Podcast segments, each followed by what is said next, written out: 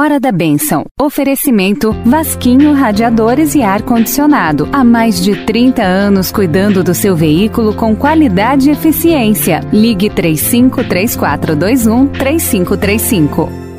Agora na Difusora HD. Hora da Bênção. Com o Padre Fábio Leão. Bom dia, Ângela. Bom dia, você, rádio ouvinte, sintonizado na Rádio Difusora de Pouso Alegre.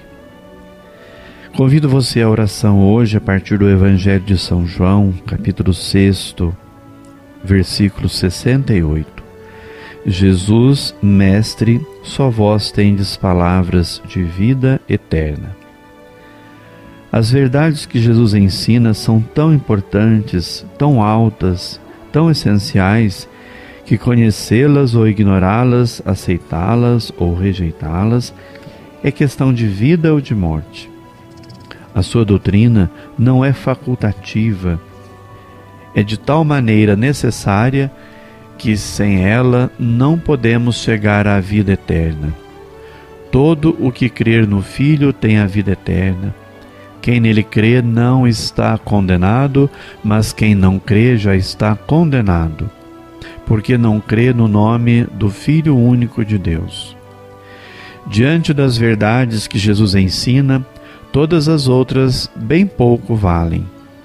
E justamente porque sua doutrina é absolutamente indispensável, Jesus, para ajudar os homens a prestar-lhe fé, garantiu com milagres sua verdade, sua veracidade. Aos judeus obstinados que não queriam crer nele, dizia: Essas mesmas obras que eu faço, testemunham a meu respeito que o Pai me enviou. E em outra ocasião acrescentava: Se não quiserdes crer em mim, crede nas minhas obras. Quando os discípulos do Batista foram perguntar-lhe se era ele o Messias em quem deviam crer, respondeu Jesus simplesmente: Ide e contai a João o que ouvistes e vistes. Os cegos veem, os coxos andam, os leprosos são limpos, os surdos ouvem, os mortos ressuscitam. Quase sempre, ao narrar os prodígios operados por Jesus, conclui o Evangelho com expressões semelhantes a estas, e seus discípulos creram nele. Ou então, muitos creram nele. Todos se admiravam e louvavam a Deus. Jesus é o único mestre que pode garantir com milagres a veracidade de sua doutrina. Por palavras e obras, prodígios e milagres, completa a revelação e a confirma com o testemunho divino. Quer Jesus que seja sua doutrina compreendida por todos, até pelos simples e ignorantes. Aliás, claramente afirmou ter vindo anunciar particularmente aos pobres, a boa nova. Jesus não é mestre que procura glória e aplausos, busca unicamente o bem dos discípulos. Usa linguagem simples que todos podem entender e se serve das coisas mais humildes e comuns para ensinar as verdades mais sublimes.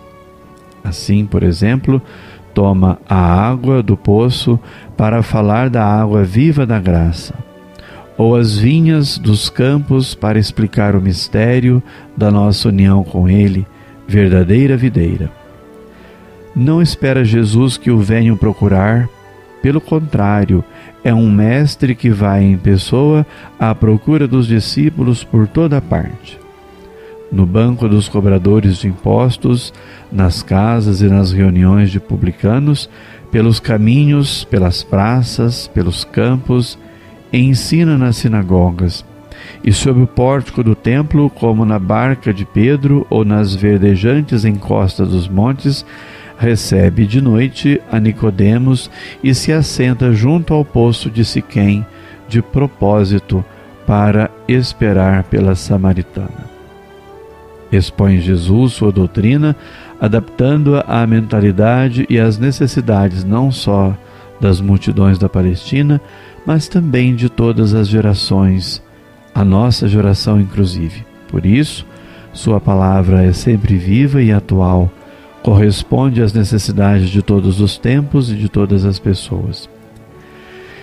Diante de seus ensinamentos, formaram-se dois grupos, o dos corações soberbos e obstinados, que nem sequer quiseram crer nos, nos mais ruidosos milagres. Desses, disse Jesus, se não tivesse vindo e não tivesse falado a vocês, não teriam culpa, mas agora já não há desculpa para o seu pecado.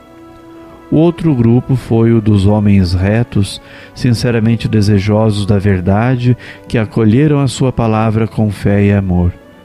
Alegrou-se Jesus por causa destes e disse: Eu te bendigo, Pai, Senhor do céu e da terra, porque escondeste estas coisas aos doutos e entendidos e as revelaste aos pequeninos. Ó Jesus, sois aquele doce mestre que se estabeleceu na cátedra e ensina-nos a doutrina da verdade, e quem a segue não pode cair nas trevas. Sois o caminho por onde vamos a esta escola, a seguir vossos atos. Assim dissestes: Eu sou o caminho, verdade e vida, e assim é de fato, porque quem vos segue, ó Verbo divino, na real e santa pobreza, humilde e manso, a suportar toda injúria e pena, com verdadeira e boa paciência, aprendendo de vós, doce Mestre, que sois o caminho. Este retribui com o bem o mal que recebe, e tal é vossa doutrina.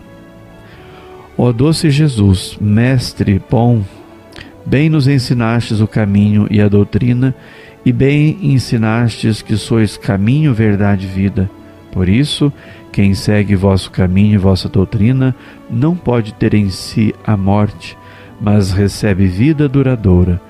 E não há demônio, nem criatura, nem injúria recebida que o possa desviar, se ele não o quiser. São palavras bonitas de Santa Catarina de Sena, estas palavras últimas da reflexão de hoje, que na verdade é uma oração de Santa Catarina de Sena.